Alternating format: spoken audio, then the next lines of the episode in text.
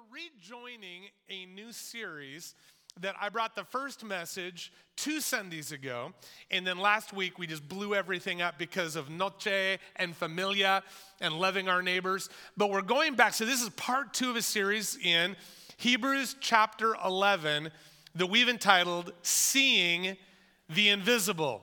Seeing the Invisible which is actually this crazy language that comes right out of Hebrews chapter 11, because the author of Hebrews 11 talks over and over again about moving beyond what we can see and actually how our faith is connected to the invisible is pretty amazing. And today we're diving back in and we're going to be looking at two characters in the next part of the chapter, Hebrews 11. And we're going to be looking at Hebrews, uh, I'm sorry, Hebrews 11. Uh, we're looking at Noah and Abraham, mainly Noah today. And then next week we'll pick back up with even more about Abraham. In this chapter, what the author does is he drops in these little tiny short stories about heroes of our faith, including Noah and Abraham. He doesn't go into a lot of detail. Uh, he didn't need to because the audience that he was writing to knew these stories inside and out. They had been raised with these stories. So when he says something about Noah, it's like, oh, you know, they just knew the whole story. They could quote it. They could laugh about stuff. They could, you know, count the animals going into the ark, all that kind of, because they knew the story. He just had to throw in these little tiny like vignettes.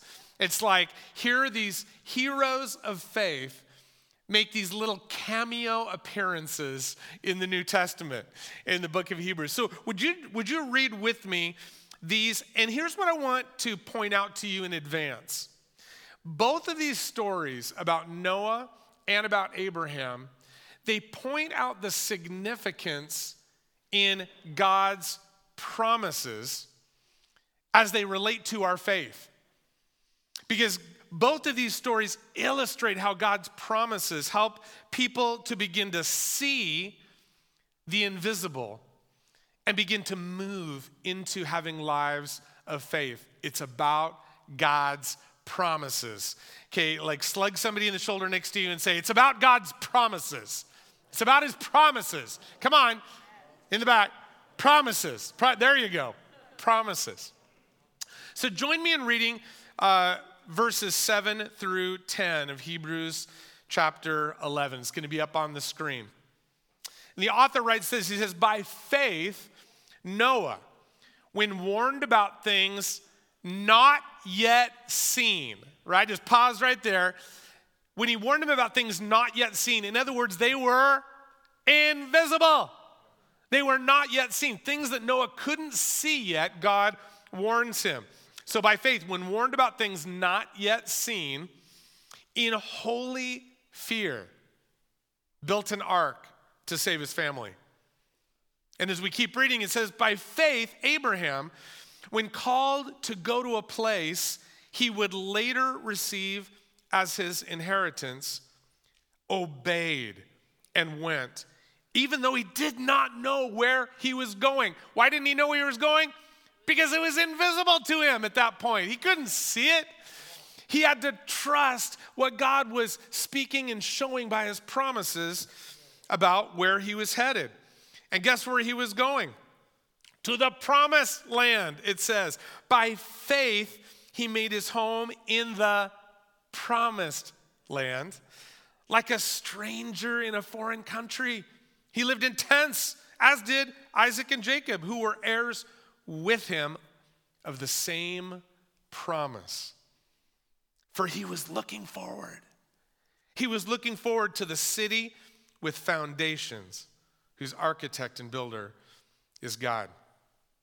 Now, like I said, the author of Hebrews didn't need to go into lots of details. He just gives these little vignettes, these little short stories, kind of drops in these characters because the people that he was writing to, they had this deep knowledge of this because they were Jews you know, um, in Israel and surrounding Israel, that they were weaned on these stories. It's like these are the stories that their, you know, abuelitas, you know, would say, let me tell you the story of Noah, you know. They were, were the ones that moms and dads would tell, tell me again at bedtime the story of Noah and Abraham. And because they were their ancestors, this was these family stories that had been passed down and written into their scripture. So they had these things memorized inside and out. And so it's amazing because the author of Hebrews, when he's talking about Noah, who we're going to look at first here, when he mentions Noah, he only gives like two verses. Just these little, hey, remember Noah? And what he did, because what's amazing is that story, if you go back to Genesis chapter 6, spans like a hundred years. And he gets two sentences, but everybody immediately knew, oh, yes, Noah, great man of faith. So let's look at, again, just at this singular verse here, the first one we looked at, verse 7 about Noah, and then we're going to talk about it for a while. Hebrews 11 7 says, By faith, Noah, when warned about things not yet seen, in holy fear, built an ark to save his family. See, because all the audience immediately knew that, like, oh, yeah, great man of faith. They were like, they didn't need the whole story over again like we do. They knew immediately that, oh, I know why he was a great man of faith. Because God gave him his promise. They knew what the promise was how God would rescue and save his family and create a new covenant with this man. And they knew that not only did God make a promise to him, but they knew that he believed in that promise and he acted on it in faith. And so they're like, oh, yeah, Noah, great example. We know why you're writing about Noah. But when we take a little bit longer look and go back to Genesis chapter 6, which you can read the whole story um, later. In fact, if you haven't read it, um, I'd encourage you to read it. If you haven't read this to your kids, go back and read it and talk about it in detail. But what we find out is that God looked at all of humanity, it says, and they were completely rotten to the core. It says, I mean, they were completely uh, living in the wrong way, and that everything that they did was just filled with violence and evil. And there was like, there was no redemption left in all of the people of the earth except Noah, who somehow, I mean, can you imagine what it would have been like being Noah? Living in a land where, I mean, we think our you know, world is kind of corrupt and we look around and we see a lot of brokenness. But this was complete brokenness and depravity, complete evil. Sin everywhere you look, in homes and on the streets and in the shops and in the whatever governmental systems they were operating in. Every single bit of it was rotten, sinful, broken, and people were just dying just, just because of how broken and depraved it was. And yet, faith finds a way. And here's this one man, this one man, Noah, who, like, in spite of everything, says, God, I've heard of you, and I know of your nature, and I believe in you in spite of everything that I see around me. Somehow, Noah was able to see that which was invisible to everybody else. Because everything that was visible was bad. And so here's what God says He says, I've got to wipe out the world. I got, I got to wipe out, and we're going to do a redo. We're going to start over again with humanity based on this one man because of just the how vile and corrupt everything was. I'm going to wipe out the world and I'm going to do it with a flood. So Noah, get ready because you're going to be building a big boat, the ark right? And you're not only going to save your family in the ark, but I'm going to send animals to you that there would be a start over with the whole animal kingdom. And so that's exactly what happens. But God also speaks not only this promise to him that he is going to be rescued and saved, he also says this, and you'll find this in, in Genesis chapter 6, that I am making a covenant with you. A covenant is this deep and abiding promise, one that cannot be broken. And when God makes a covenant, it's like he, he is staking everything of who he is, saying, This is the way it will be. This is my covenant with you, Abraham, that you will survive this, you and your family, and will begin the new journey of humanity. Now, in the first message that I brought two weeks ago, when we were looking at Hebrews 11 1, I made this statement. I made this statement that says this I said, Where there is no promise, there is no hope. Without, without promise, you never get to hope because our hope is always based, as followers of Jesus, our hope is always based on what God has promised. But today, I want to take it a step further and I want to layer in a whole nother thought here with you because I want to follow that up by saying this where there is no promise, there is no faith. Like to come to faith, not just wishing that something were true, but actually coming to the kind of faith that we read about in Scripture and the kind of faith that Noah had and Abraham had and these heroes of our faith in order to come to faith, there had to be a promise. And guess what? It's the same for you and me. Where there is no promise, there is no faith. Faith requires a promise in which we can choose to believe. I want you to think about this. One of the things that Jesus, during his earthly ministry, repeated over and over was the promise of eternal life. Over and over, he talked about that we might have eternal life in him. It's like we think of John 3:16, you know, whoever believes in me will not perish but have eternal life. That's just one of the places where, where Jesus promised eternal life. Think about this without that promise, we wouldn't know that like eternal life is even available to, to us.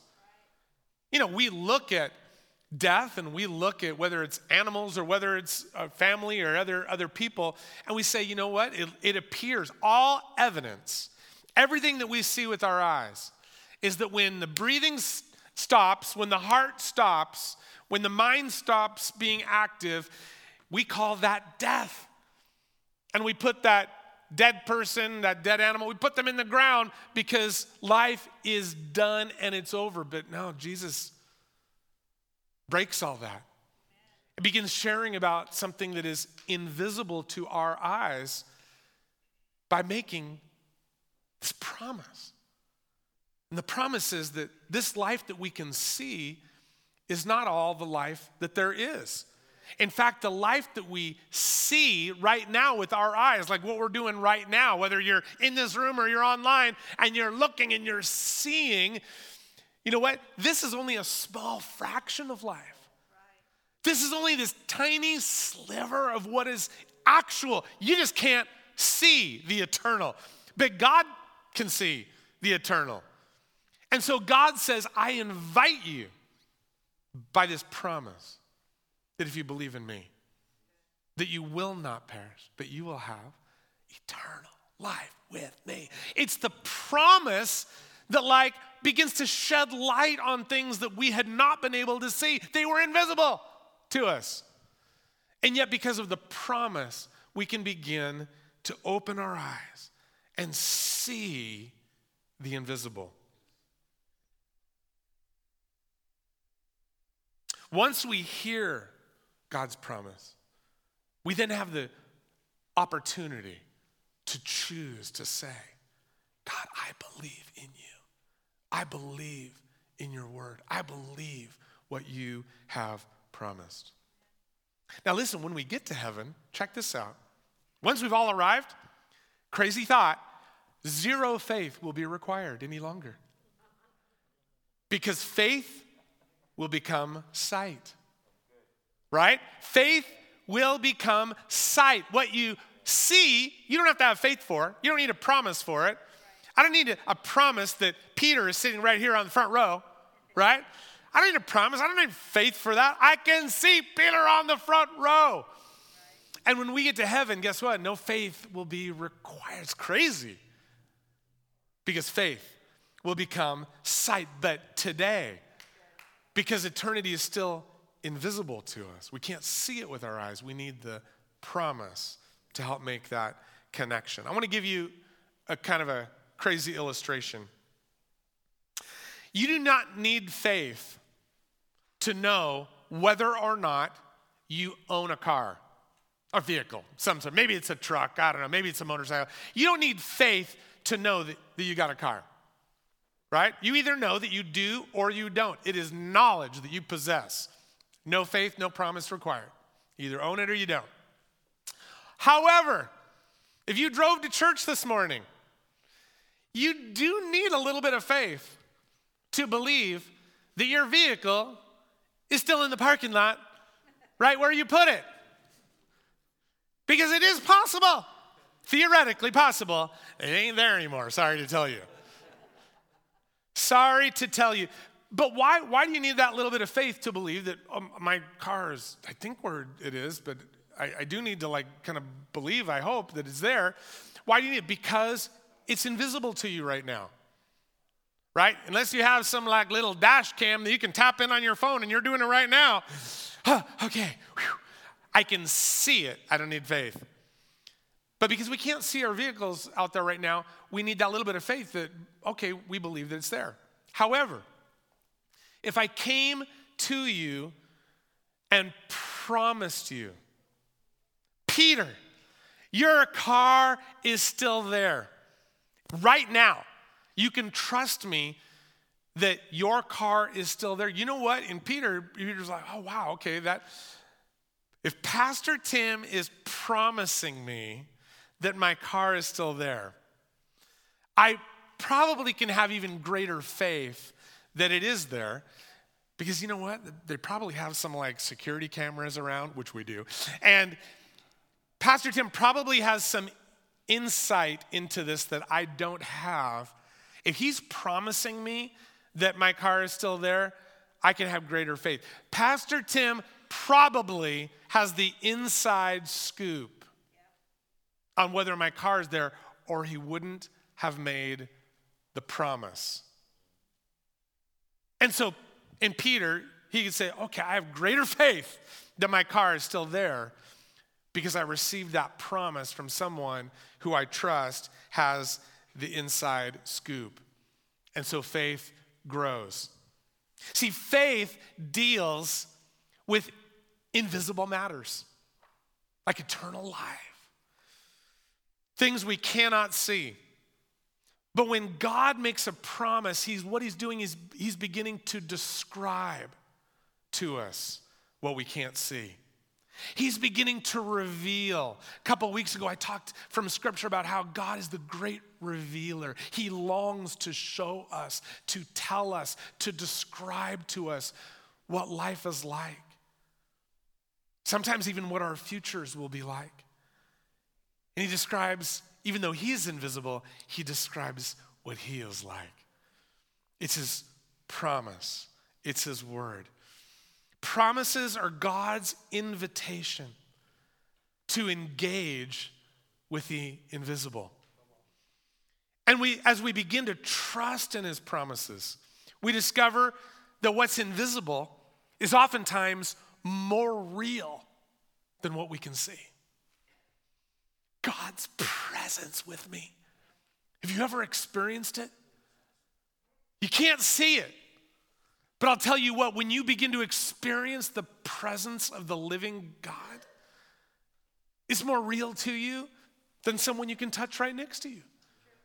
If you've ever experienced the invisible love of God, you can't see it, but oh my goodness, when it takes over your soul, it just begins to transform everything. If you've experienced anything of God's redemption in your life, God's forgiveness in your life, listen, those are invisible. You cannot see forgiveness, but man, you know when you got it because it changes things. I am forgiven, I am set free. I have new life in Christ. It's invisible, but it's more real. In some ways, even more tangible. The changes that it's making to me than stuff that I can see, what I can touch, you know, the food I eat, the beverages I drink, the conversations I have with real people that I can see and touch right in front of me. I'm telling you, it is transformational when the invisible takes hold in our lives through God's promises.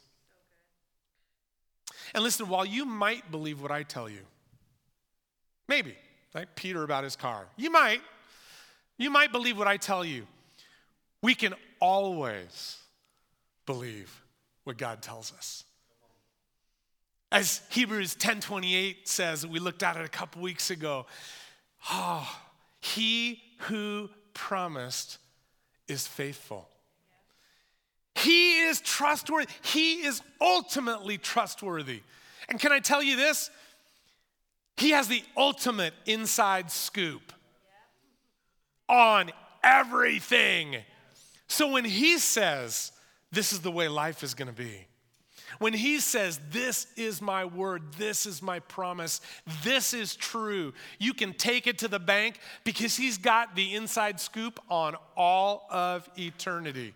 He is the Alpha and the Omega, the beginning and the end. He was before time, and He's going to be there when our watches and clocks stop and when eternity keeps going. He is already there. So when He speaks, whew, not only do we listen, but we can put our full confidence and have this deep assurance that what he says is true. His word is his bond. Everything that he says is faithful and true. Listen, I gave you a handout on your way in. Sorry, online audience, you're gonna have to trust me about that. Uh, you know, it's a little bonus for being here, I guess, a little gift. And it's simply some of the promises that stand out so richly to me, sprinkled throughout, layered throughout the New Testament. But I want you to look just at the first one and the last one on this list. I hope that you take this home with you and you pin it up somewhere and that you begin to meditate on God's promises because they all reveal something about the invisible. There's in each one of these, there's an invitation to engage by faith with what God has promised you. But I want you to just really quickly look at the first one and the last one on the list because I want to show you something about the nature of God's promises, just using those two as examples. And we're going to put them up on the screen for you and for those online. But Matthew 11 28 the words of Jesus. And Jesus says, Come to me. Come to me. All of you who are weary and carry heavy burdens, and I will give you rest. Whew, so good. One of my favorite promises. And then the end, the last one that's on that list there is written by James. James speaking on behalf of God when he says this in um, chapter 4, verses 7 and 8. He says, So humble yourselves before God, resist the devil, and he will flee from you. Come close to God, and God will come close to you. It's his promise. But I want you to note something about the nature of promises that we so often see in Scripture that are illustrated by, by these two right here. Number one is this that God often combines direction with his promise. It's like God gives a direction that is like embedded right in to the promise. It's as if God is saying, here's what I want you to do, okay, the direction, followed up by, and here's why you are going to be really, really glad that you followed my direction. It's the promise, right? Here's what I want you to do, and here's why you are going to be so thankful, so blessed that your life is going to be enriched in ways you can't even imagine because you are being obedient and right acting upon that which i have told you and we see that right there right what's the direction come to me come to me where's the promise i will give you rest and in james humble yourself before god direction resist the devil Put up a fight, in other words. Don't just give in to wherever he's dragging you along. Fight. And guess what? Here's why you'll be glad you did. Because you're going to find that when you begin to fight, he runs. He turns tail and begins to say, Whoa, whoa, this person is acting with a whole lot more godly authority than I had ever given them credit for. And when the authority of God shows up in your life, as you begin to just put up a fight against whatever the enemy's trying to do in your life, here's God's promise He will flee. And when you come near to me, God says, guess what? You're going to find I am coming near to you. Direction and promise. Here's the second thing to help you in your own adventure of finding God's promise in His Word and we find them illustrated right here. In fact, on almost all of these promises here, what you're going to find is the I will or the will statements of God. God's will statements. It's like He is willing these things. Whatever God wills happens. But we find these in His promises, these will statements. I will do this, God says. This will happen, he says. And we find those over and over, just like we do in these two verses. Come to me, all of you who are weary and carry heavy burdens, and I will give you rest. Right? So, whenever we come to find those words that God is communicating something about His will, and it most often uses that very language what will happen, what I will do, circle it. Begin to circle God's will statements. And what you're going to discover over and over again is that these promises are beginning to come alive and make sense in your own story as He invites you to engage with the invisible, right? Weariness and rest are invisible.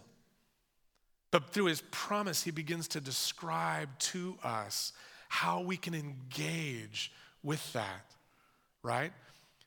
The spiritual warfare, spiritual battles that we're going through, where he says to resist the devil, right? And he will, it's an invisible war that we're fighting. But as we find his will statements, we, he begins to describe what this actually is like and how it works. And we begin to say, God, I think I'm beginning to see the invisible.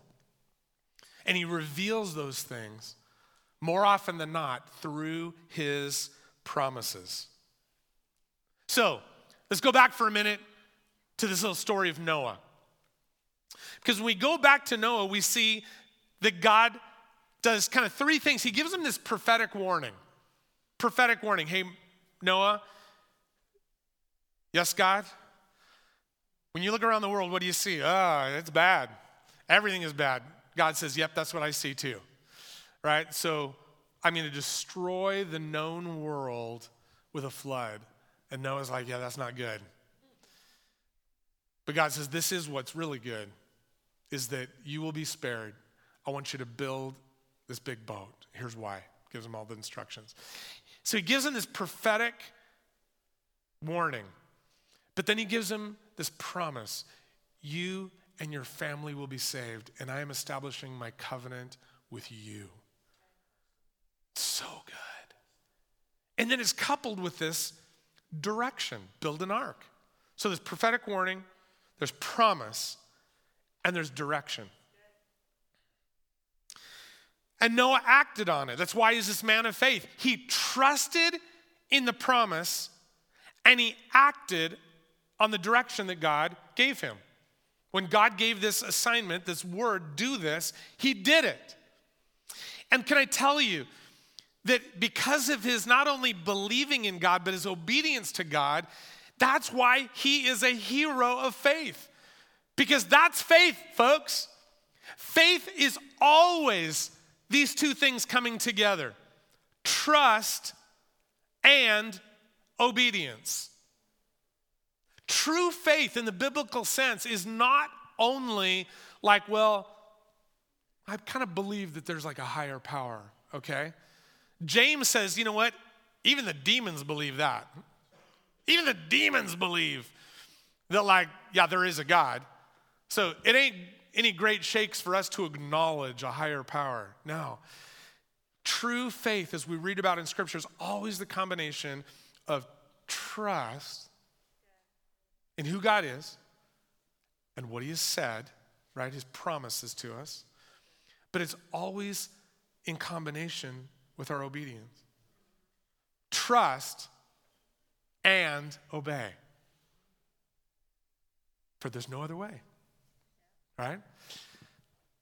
That is the story of faith. That is what faith is, is this combination of belief combined with obedient action. Now listen, faith is never going to remove all doubt. I say, You're a pastor. How can you say that? Because it's true, because it's real life.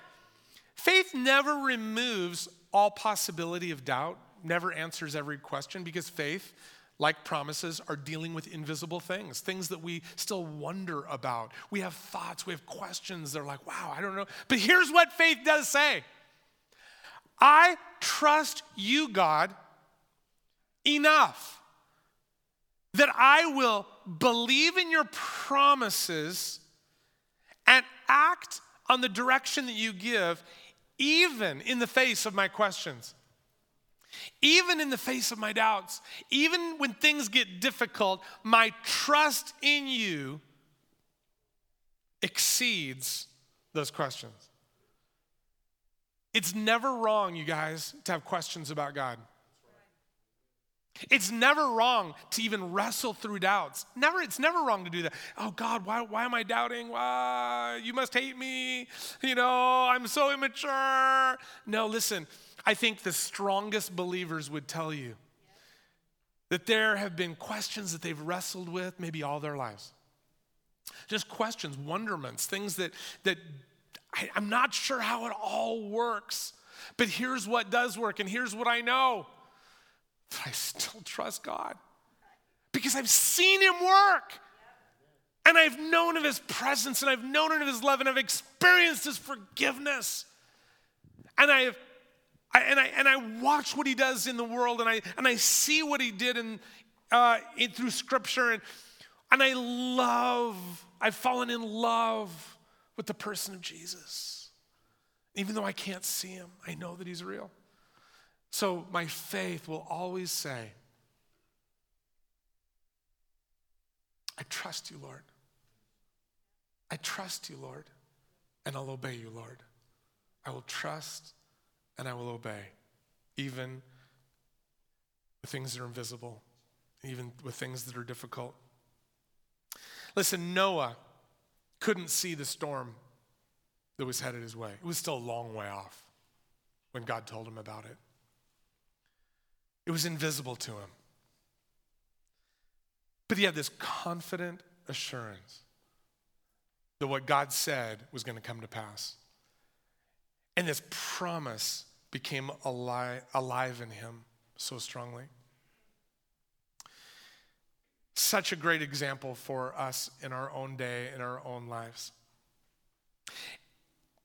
And I want to share with you just a couple of things about Abraham that we mentioned it's going to be very brief because next week we're going to pick back up with the story of Abraham. And it's such an amazing, crazy good story. It's in Genesis chapter 6 that we read about uh, Noah. And it's in Genesis chapter 12 that we really get introduced to Abraham. But what we read here in Hebrews, this little vignette, just a couple of verses, verses 8 and 10 that we already read. Let's look at them real quick and I'll make a few observations and we'll be done. It says here that by faith, Abraham, when called to go to a place that he would later receive as his inheritance, obeyed and went, even though he did not know where he was going. Verse 10 For he was looking forward. He was looking forward to the city with foundations, whose architect and builder is God. He was looking forward. Man, I love those words because it's talking about seeing the invisible. Like when you, we talk about looking forward, it, it has really kind of two meanings. One, looking forward, what are you looking forward to? It means kind of like what I'm excited about, right? Oh man, I, I got a lot of hope in me because of what I'm looking forward to. Who's looking forward to Christmas? Right? Looking forward to your birthday, woo, or not, okay. But when we think about the term looking forward, there should be an excitement. Man, I'm looking forward to this vacation. I'm looking forward to seeing some people that I love, right? I'm looking forward to things. And I believe when it comes to this conversation about faith and the promises of God, we should all have things that we are looking forward to, right? Things that we are fixing our eyes on. Man, I'm looking forward to that. But think about this looking forward has this other meaning. It literally means looking forward. Where our eyes are fixed. What are we fixing our eyes on? In a message a handful of weeks ago, we talked about where we look is where we go, like when we're driving. Remember that? Remember that illustration? Where we look is where we go. It's really important where we fix our eyes.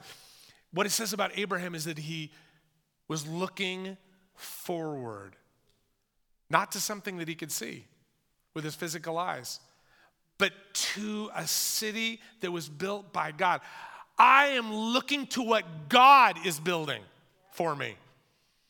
Not in my current reality, not in the things that I can see. I am looking forward. God, my eyes are fixed on what you are doing, on what you have said, what your promises are. God, my eyes are fixed on you. I am looking forward.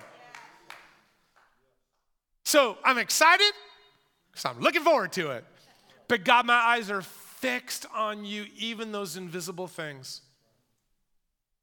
And the other thing that I just want to just mention because it just highlights again what was said about Noah is that he obeyed.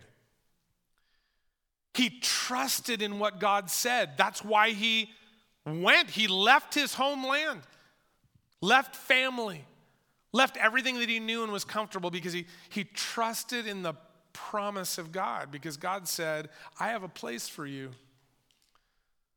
We call it the promised land. That's not just a title, oh, it's the promised land. No, it's a description of the land. It's a land that was promised. So, guess what?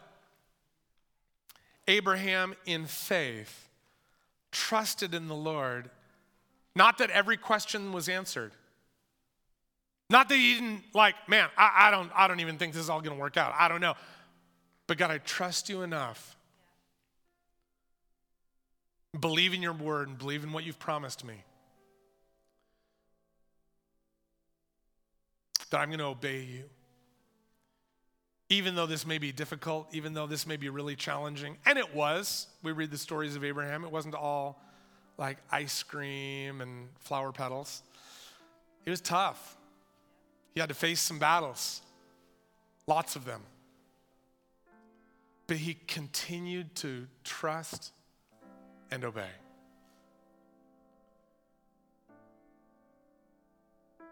Friends, listen to God's promise. Watch for God's promise to you and to his people, his followers.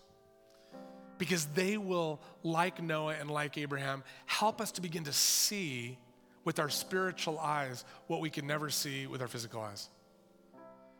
His promises illuminate the invisible, begins to describe, reveal to us what we'll never see in the natural.